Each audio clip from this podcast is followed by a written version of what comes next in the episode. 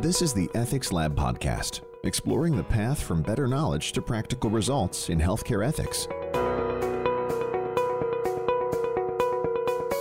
Seeing one person is one person, and the the importance of really individualization and not grouping a, a diagnosis or a particular group together and thinking that a one size fits all method will work or not work for that matter, but really honing in on what that particular patient's strengths and or weaknesses are and work accordingly from such.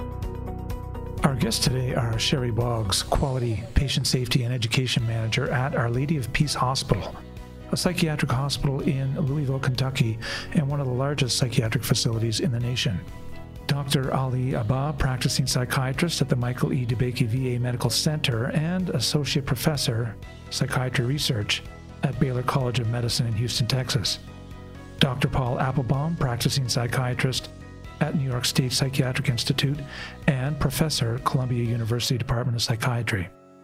And Stephen Post, author of The Moral Challenge of Alzheimer's Disease. One of the challenging areas in clinical practice today is wanting to honor patient wishes, but not being clear on the competency or capacity level of the dementia or behavioral health issues experienced by the patient that is being served. Different challenging situations arise that ask not only what is the best assessment of capacity, but what level of risk should be tolerated, and how might healthcare professionals approach these situations at a deeper human level. I'm Kevin Murphy, and this is Ethics Lab. To offer background or context to our conversation today, I want to offer some national statistics regarding mental health.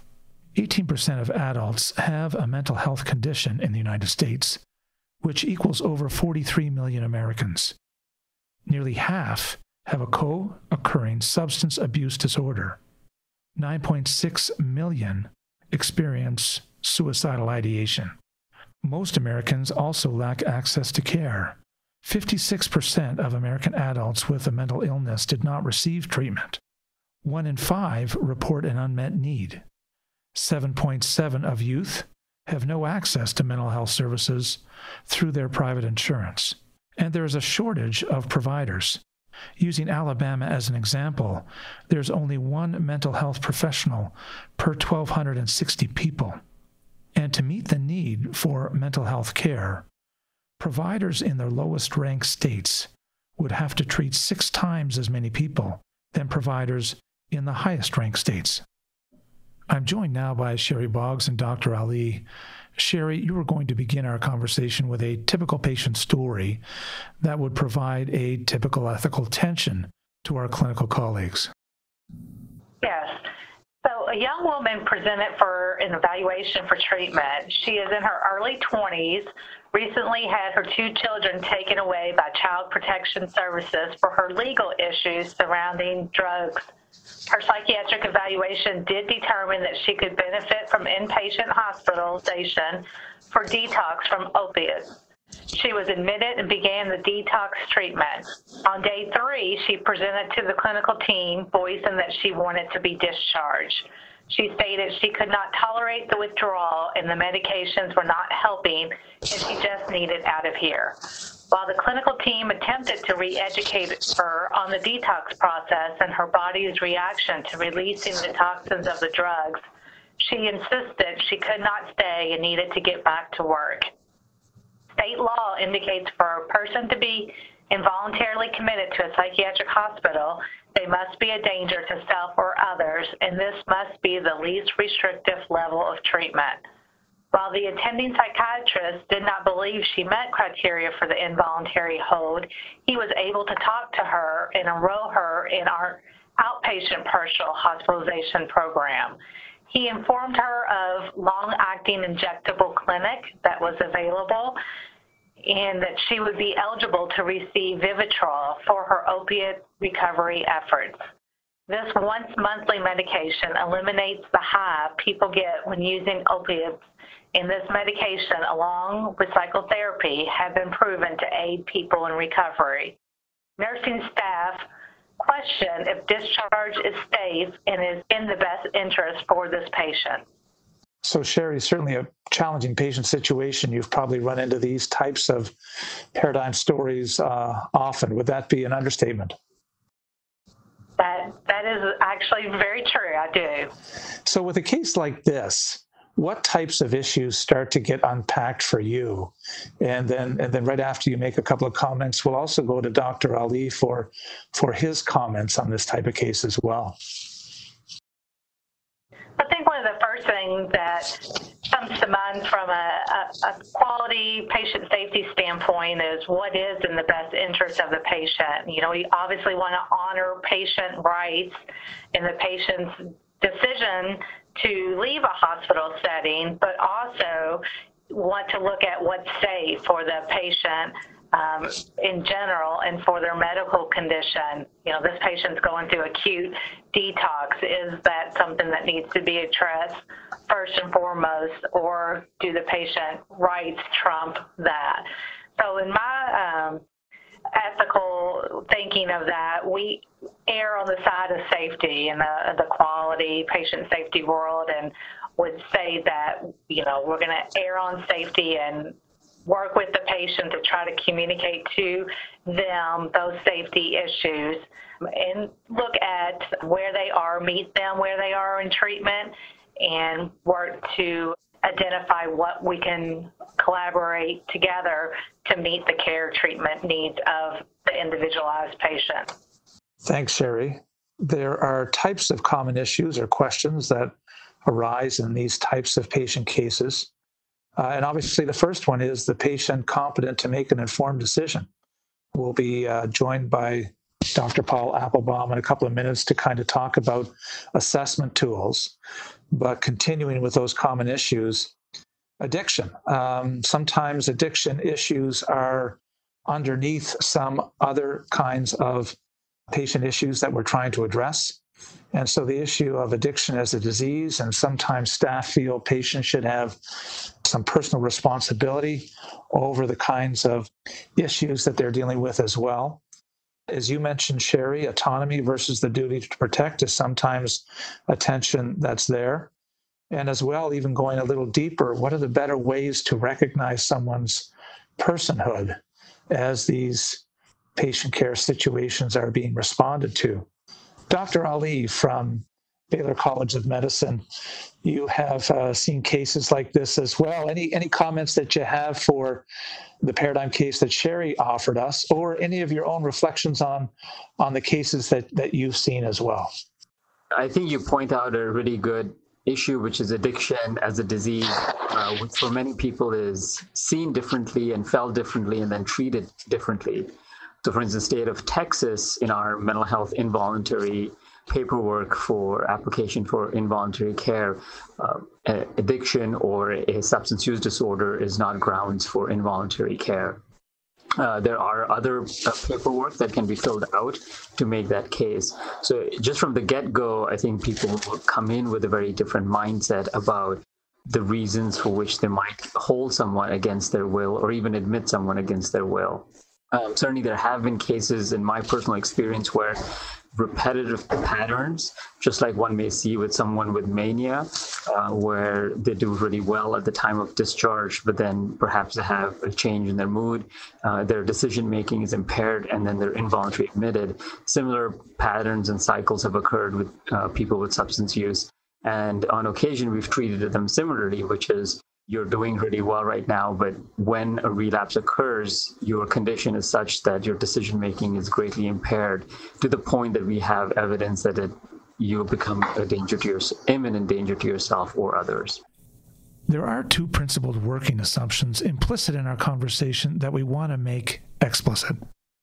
The first is the importance of informed consent and the goal to achieve informed consent with patients with mental health challenges. The second working assumption is that a patient is presumed to have capacity unless facts indicate it is lacking. I would like to invite into the conversation Dr. Paul Appelbaum. Dr. Appelbaum, you have contributed Sentinel articles on the assessment of capacity, and I believe you are offering us another typical patient story that will offer us insight today. So, Patricia, who I think exemplifies a, a number of issues that arise when we're trying to determine whether patients to consent to or refuse treatment was a 75 year old woman who had type 2 diabetes and peripheral vascular disease and who was admitted to a general hospital with a gangrenous ulcer on the plantar aspect of her left foot. A surgical consultant was called, and he recommended a below the knee amputation, thinking that the ulcer to heal and that uh, without such surgery, her life might be at risk. But she declined the procedure on the grounds that she'd lived long enough, and when she was ready to die, she wanted to die intact. Her internist, who had known her for 15 years, was concerned that she'd been increasingly confused over the past year and now appeared to be depressed. So, this was a, a case that we were called to consult on a number of years ago that I think frames the issues in a fairly straightforward way for us to uh, to consider.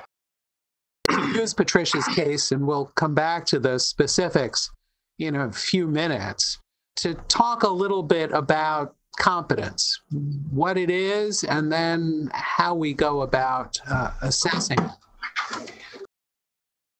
Has been the touchstone in liberal democratic societies for those circumstances in which citizens get to make their own decisions as opposed to having someone else decisions uh, for them.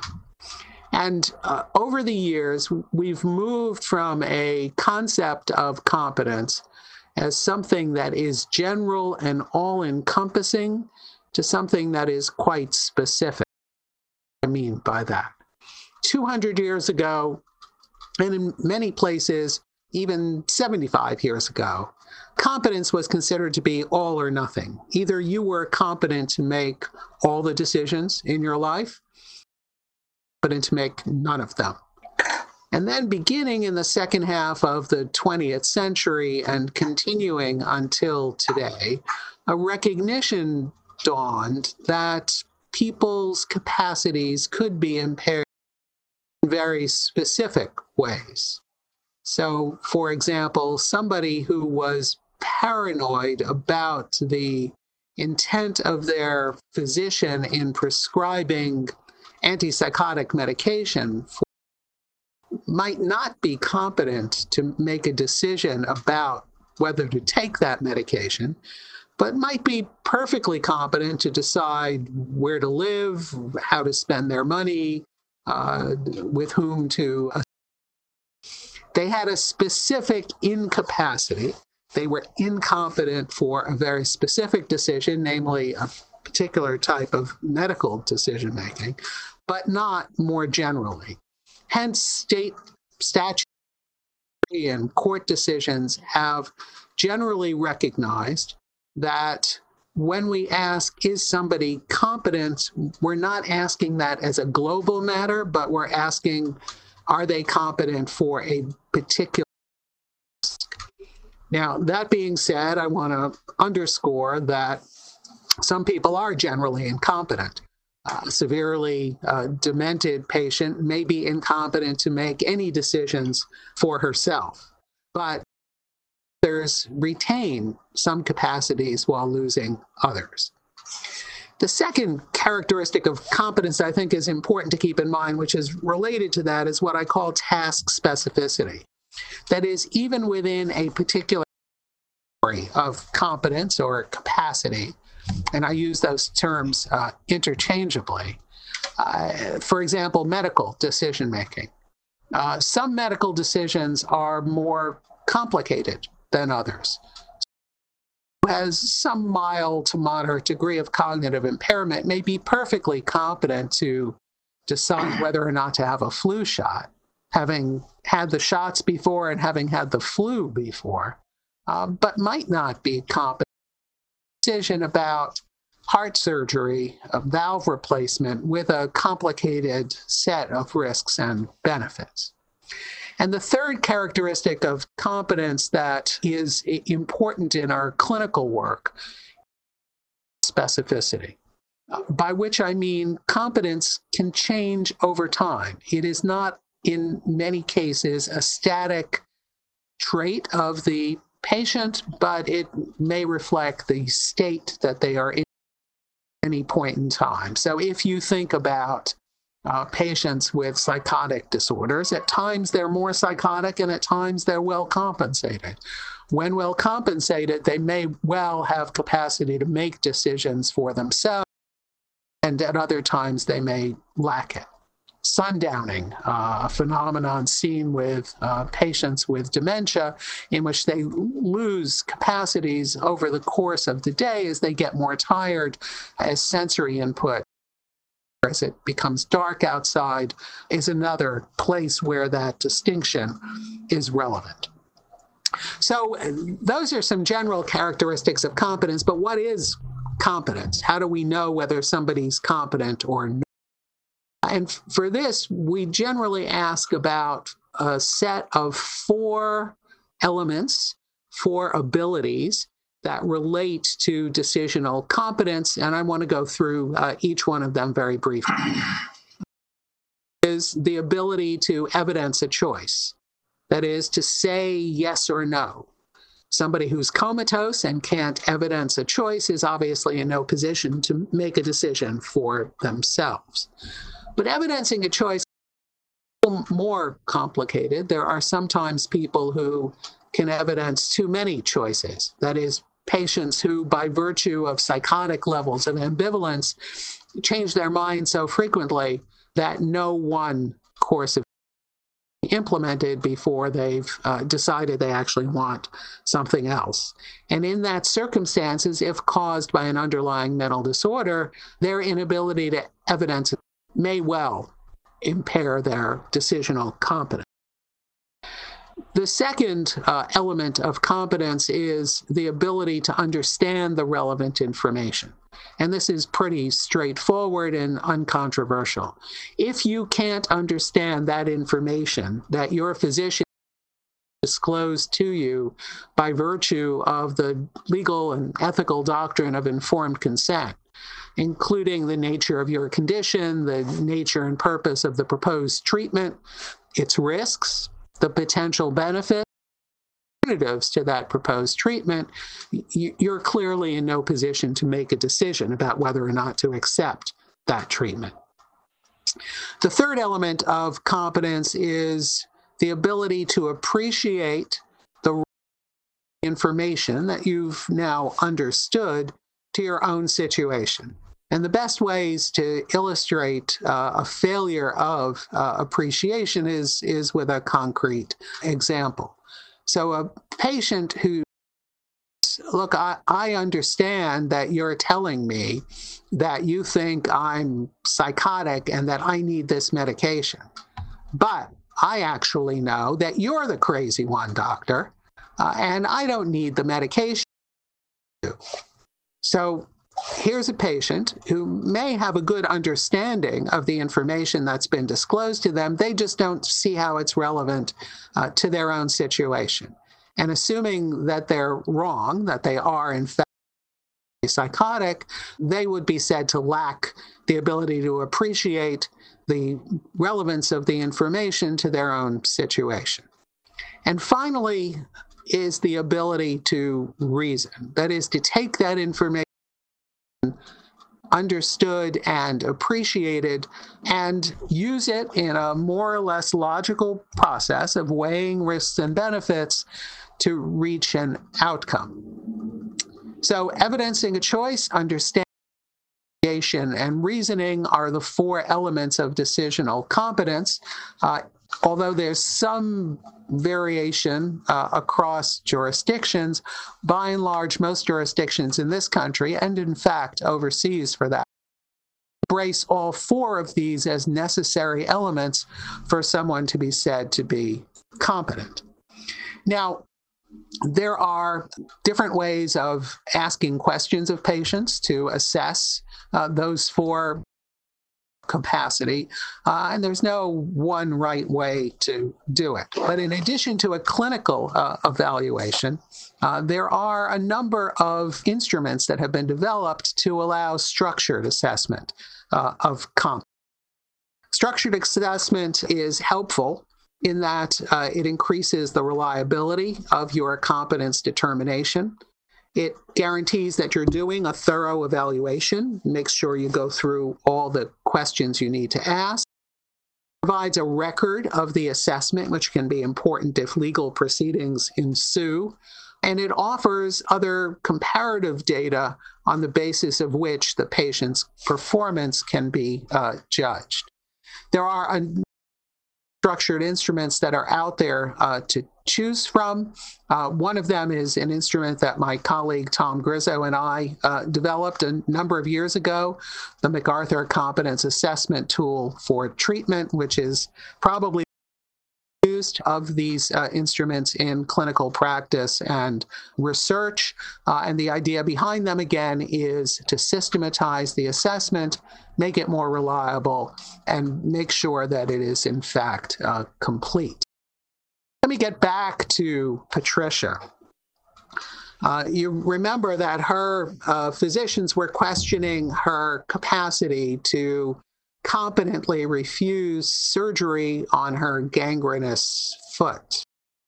To the extent that she is able to communicate her decision, which she was, understand the information about her condition, which she also was, appreciate the consequences of her, especially in this case, that she's pretty likely to die if she foregoes uh, having the recommended amputation and can weigh the relative risks and benefits of the options of surgery or no surgery, uh, we would Patricia competent to make a treatment decision.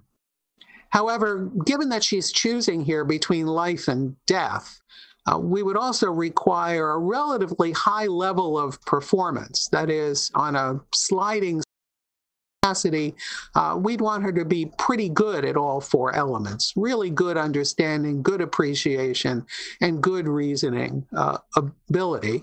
Uh, and in an important case like this, again, with a life on the line, use assessment instrument uh, could be helpful.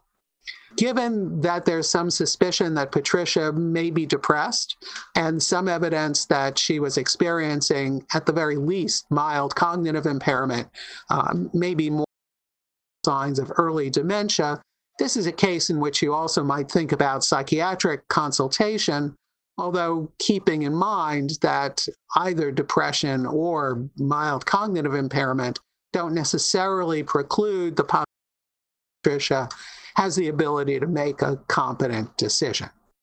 So, with that quick overview of competence, let me stop there. Dr. Appelbaum, this is Kevin Murphy again. Um, appreciate your comments. For many locales that may not have psychiatric consultation available to them, what is the possibility for primary care physicians or other clinicians to utilize the MacArthur tool that you mentioned to be able to do an adequate assessment of the patient. What's your thoughts on that? Yeah, I don't think that there's any necessity to call in a, uh, a consultant uh, for a, a, competence assessment. Indeed, when you think about what physicians do all the time, they're constantly of their patients to understand what they're telling them uh, and make a decision. even in more challenging cases, uh, primary care physicians and, and non psychiatric specialists should be able to do these evaluations. The MacArthur provides a structured way of doing it, which is quite straightforward. Um, but even uh, resorting to a clinical evaluation is something that a clinician should be able to do. And my understanding is the assessment takes about 20 minutes using the MacArthur tool. Yeah, it's a little variable depending on how uh, communicative uh, the patient is and, and how intact their capacities are. Uh, 20 minutes is uh, probably at the, the upper end of A really intact patient could do it with you in 10, uh, but that's a, a, a fair uh, range to think about 10 to 20 minutes. I also found interesting that among psychiatric disorders, there's obviously a variety and a variance with the likelihood for impaired capacity to occur. And so the example that schizophrenia has a stronger association with impaired capacity, uh, much more so than depression. Yeah, we did a study some years ago in which we looked at hospitalized patients with schizophrenia and with depression. And we found that capacity was questionable in about half of the inpatients. Yeah, but only about a quarter uh, of the inpatients uh, with depression. Those numbers will vary. Outpatients of, in both categories are, are likely to have higher rates of capacity than those we found in the hospital. Dr. Stephen Post, our title for this episode reflects that we want to go beyond capacity assessment to some of the deeper human dynamics present for family members, clinicians, and patients in these challenging situations. What are some of those deeper dynamics that we need to be aware of? Yes, thank you, Kevin. Uh, so, in the world of what I call deeply forgetful people, since I generally think of the word dementia as not necessarily derisive, but as very stereotyping.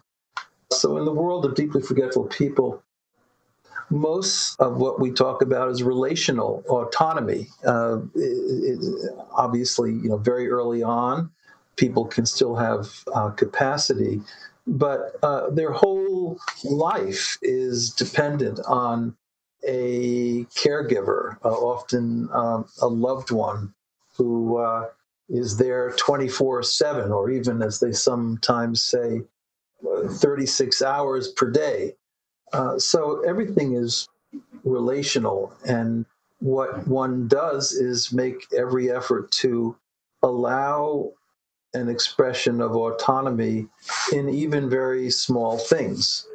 It's good to learn how to communicate reasonably well with deeply forgetful people. That means that um, instead of uh, asking them if, if and if they would, what, what would you like for, for, for breakfast? Some open ended question. You can ask them, well, would you rather have cereal or uh, a bagel with cream cheese. And in the process of cueing them, you'll typically elicit more of a response. And so those small expressions of autonomy are what what matter um, most. I've collected a lot of vignettes of individuals who have been surprisingly present underneath the uh, breakdown in communication. Therefore, I'm never one to label a deeply forgetful person as gone, absent, a husk, a shell, and so forth. I take more of a disability model and I look for uh, the remaining uh, capacities, which I often find sometimes to uh, great surprise.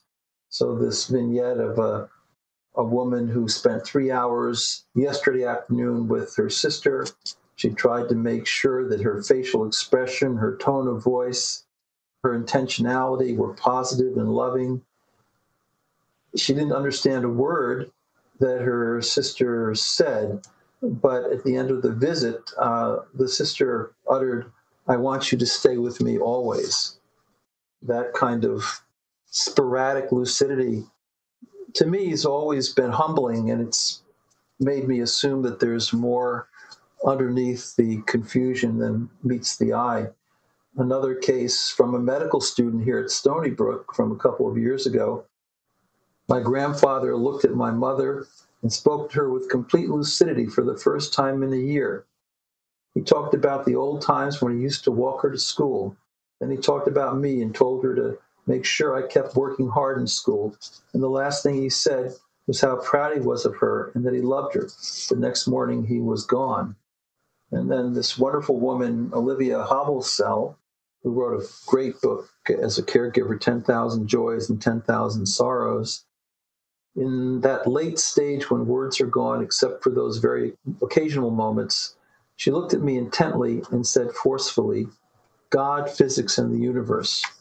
So the point there is that I never assumed that somehow there's a disconnect between the formerly intact self prior to the onset of uh, dementia and the current self.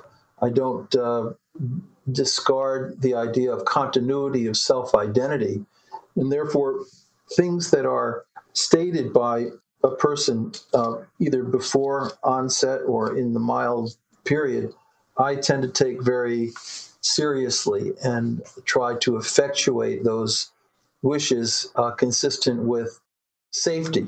So, uh, relational autonomy, which really involves a kind of balancing of the perspectives of the individual who's got dementia, dementia and the individual who's caring for them. That's that's important. I do uh, more than some uh, look carefully at what people might have specified. That's called precedent autonomy, or autonomy is expressed uh, precedent to the actual onset of symptoms. On a slightly different level, I'm very critical generally of of what I call hypercognitive values, uh, of the idea that somehow, because people are cognitively disabled uh, to some degree, that they're no longer quite worthy of equal regard. Uh, I'm always amazed by the amount of creativity uh, I see in people who are deeply forgetful. They have symbolic meaning systems they can express emotion, relationality, mirth. They can be somatic. You see that in the music and memory movement, where people who have been incommunicado for weeks and even months, if primed by a deeply personal piece of music that they identify with uh, from midlife, uh, they will get very somatic, they will get rhythmic, they will begin to sing a verse or a line or maybe more. And interestingly enough, about 40% of them afterwards will be able to engage in some uh, conversation, so long as you do it carefully, for about three to four minutes. Then they lapse back into that sort of deep forgetfulness. But they tend to do do a little better over the course of the day because they've gotten back in touch with themselves. So it's of course inspiring for their caregivers because they realize that well, mom is still there, or dad hasn't gone away yet. So all these aspects of self are important to me, and and uh, there can be expressions of autonomy in art, in in uh, music, in rhythm, in beauty, and in taste, in touch. These things are important, and people do express anyway certain kinds of preferences. It's a great artist by the name of de Kooning who was uh, an abstract expressionist full of anxiety, and he was, of course, a, a great painter. As he spent 13 years with probable dementia of the Alzheimer's type, he still painted, and his paintings became simpler. Uh, they became a little bit more like the work of Georgia O'Keeffe. So if we go to his painting uh, at the end of his life, he was about a, a year uh, before dying, he was still painting. Uh, there is a kind of lucidity and almost tranquility about these later paintings. You know, some of the art critics said, well, he was just a shell of his former self, and we shouldn't take this work seriously. It's not complex, it's not meaningful.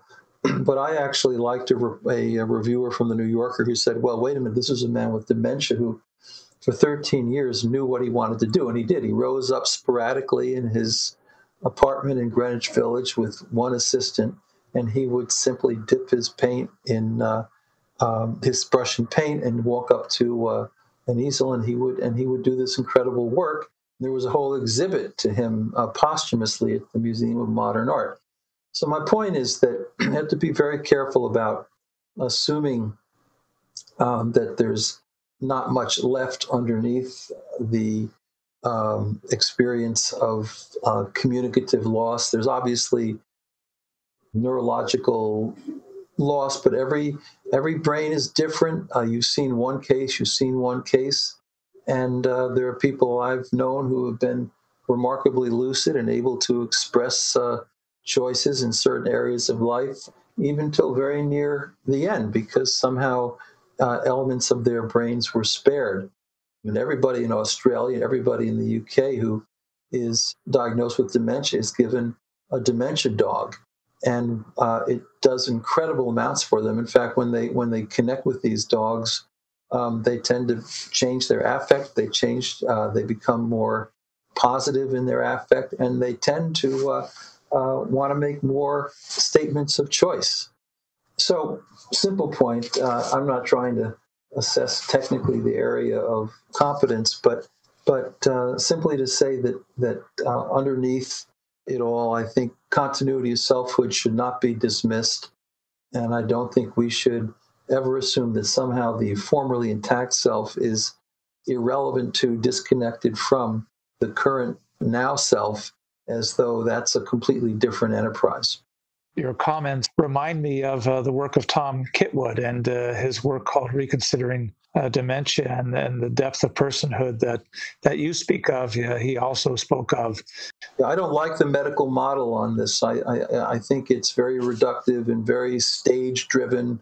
And as soon as we start talking heavily about stages, suddenly we forget to look at the unique aspects of the person in front of us who may, to varying degrees, be uh, relatively competent in some areas. From your perspective, are there certain types of questions? You know, if you want to change a conversation, sometimes it begins with asking different questions. Are there questions you think we're not asking that we should be as we kind of look at the area of care and response to those with dementia or Alzheimer's? I think that we have sometimes uh, neglected all the incredible success that can be had when we approach these individuals with a truly psychosocial model. Uh, you know, the brain is, is, there are things happening internal to the brain, but the brain is in relationship with an environment. Uh, there is neuroplasticity. Uh, there are people who talk uh, about even degrees of rementia. It's a strange concept, but the fact that folks can come back into a bit more of who they are when they join, for example, a choir like the Unforgettables at NYU, where they actually the people who are affected and their caregivers sing sing songs and do performances. And I, I just feel as though there's so much that can be done in in in uh, in Brooklyn. There's the Alzheimer's poet movement. I've been in a room with 30 people who, frankly, had their chins down and couldn't respond to a word I was saying. But when, uh, with the poet, we started reading The Road Less Traveled by Robert Frost, and we did it in the right kinds of ways with the right kind of energy and timing, uh, I would say that 80% of the people in the room would, uh, would light up and would start uh, reciting words here and there. Sometimes uh, we just forget how we can connect. And of course, the, the medications these days are, you know, hopefully someday will be more helpful, but to date, they're not terribly effective. If you, on a scale of zero to 10, if insulin was a 10 as an effective drug for diabetes, uh, I would say what we have these days is about a, uh, a 0.5. Uh, but some of these interventions, like music and memory, or like the Alzheimer's poetry movement, and so many, many other things, I'd say they're up around a six or seven because they actually bring people back into who they are, uh, at least temporarily, and they inspire caregivers in marvelous ways. As we are getting closer to the end of our episode, I would like to offer the following question to all of our guests today. From your experience, do you feel there are one or two typical mistakes or misunderstandings that clinicians make that you could offer to our listeners today? Yeah, so this is Paul Appelbaum. You know, I, I think one of the mistakes I see clinicians make is to assume that because a patient lacks capacity at a point in time, that that means somebody else has to make the decision for the patient, and there's nothing that can be done to change that. In fact, a finding of uh, incapacity uh, should be the trigger for thinking about the causes of that incapacity and what potential interventions in order to restore capacity and allow the person to make their own decisions. So, an example would be a patient who is overwhelmingly anxious about impending surgery uh, and who is that he's unable to focus on the consent disclosure and therefore unable to understand or appreciate uh, the implications of the risk benefit ratio. In a context like anything that you can do to ease that patient's anxiety, including bringing in family members or friends, sometimes a clergy person uh, by the bedside can help uh, enormously, or using anti anti anxiety might be enough to uh, restore the patient's capacity and let the patient make a decision by themselves. That's an important point, I think, to keep in mind. This is Sherri. I would just reiterate um, the earlier point of, you know, seeing one person as one person and the the importance of really individualization and not grouping a, a diagnosis or a particular group together and thinking that a one size fits all method will work or not work for that matter, but really honing in on what that particular patient's strengths and or weaknesses are and work accordingly from such. Yeah, I just wanted to uh, you know bring together some of the concepts that Dr. Appelbaum also mentioned. For instance, kind of raising a person's capacity, and often uh, family members are not included in that process. Many times they have knowledge about the ways that people have conceptualized things, cultural factors that they may be able to bridge and explain or draw out either for the person themselves or the clinical team really important in helping kind of come to, and, and Dr. Appelbaum also mentioned that sliding scale of capacity in different issues having different levels, maybe and thresholds to meet, and the family also being aware of that. People could listen to our conversation today and feel we are confusing that traditional distinction between capacity and competence. Capacity, meaning the decision making ability of a patient determined by an attending physician, and competence, the capacity to make a medical decision determined by the courts. For some, that's an important distinction.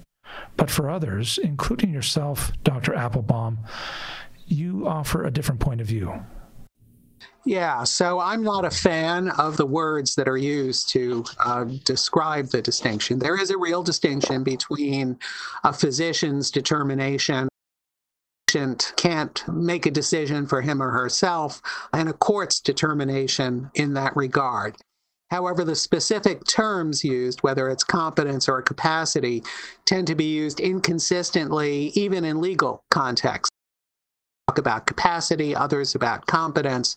And so it's an unstable word usage that I think should not be overemphasized. And practically speaking, as well, the physician's that a patient is incapable typically doesn't end up in court it is typically the basis on which a decision about substituted decision making is made. And so it may have uh, e- equal practical effect to a judge. So I, I wouldn't overemphasize the, the difference uh, between those two. Are you seeing any information in research that is being done that, that you think would be helpful for a listening audience, that it's of interest to you, it's having impact uh, within this realm of patient care that you think listeners should be aware of? So there, there was a, and, and it echoes uh, some earlier work that suggested that clinicians, particularly in med surg settings, tend to miss a lot of cognitive impairment and other bases for impaired decision making in their patients. And at one level, that's understandable. The patient's uh, in the hospital for a surgical procedure because they're suffering from pneumonia focuses on treating the underlying medical condition, but the data suggests that more routine attention to people's abilities to make decisions for themselves uh, would be identifying people with some degree of impairment who may need additional supports in making those decisions.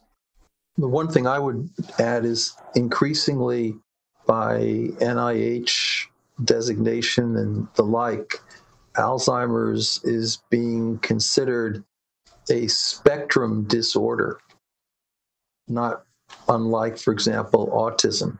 And we all know how much variation there, there can be in terms of the capacity of, of people with autism. So, again, you've seen one case, you've seen one case, and you've got to be open to surprises. Today, we reflected on different challenging situations beyond capacity assessment. Not only what is the best assessment for capacity, but what level of risk should be tolerated and how might healthcare professionals approach these situations at a deeper human level. I appreciate our guests' contribution today and also the participation of our listeners. I'm Kevin Murphy, and this is Ethics Lab. We hope you have enjoyed this edition of the Ethics Lab podcast, exploring the path from better knowledge to practical results in healthcare ethics. Ethics Lab was created by Kevin Murphy and Russell Keithline. Thanks for listening. Join us again.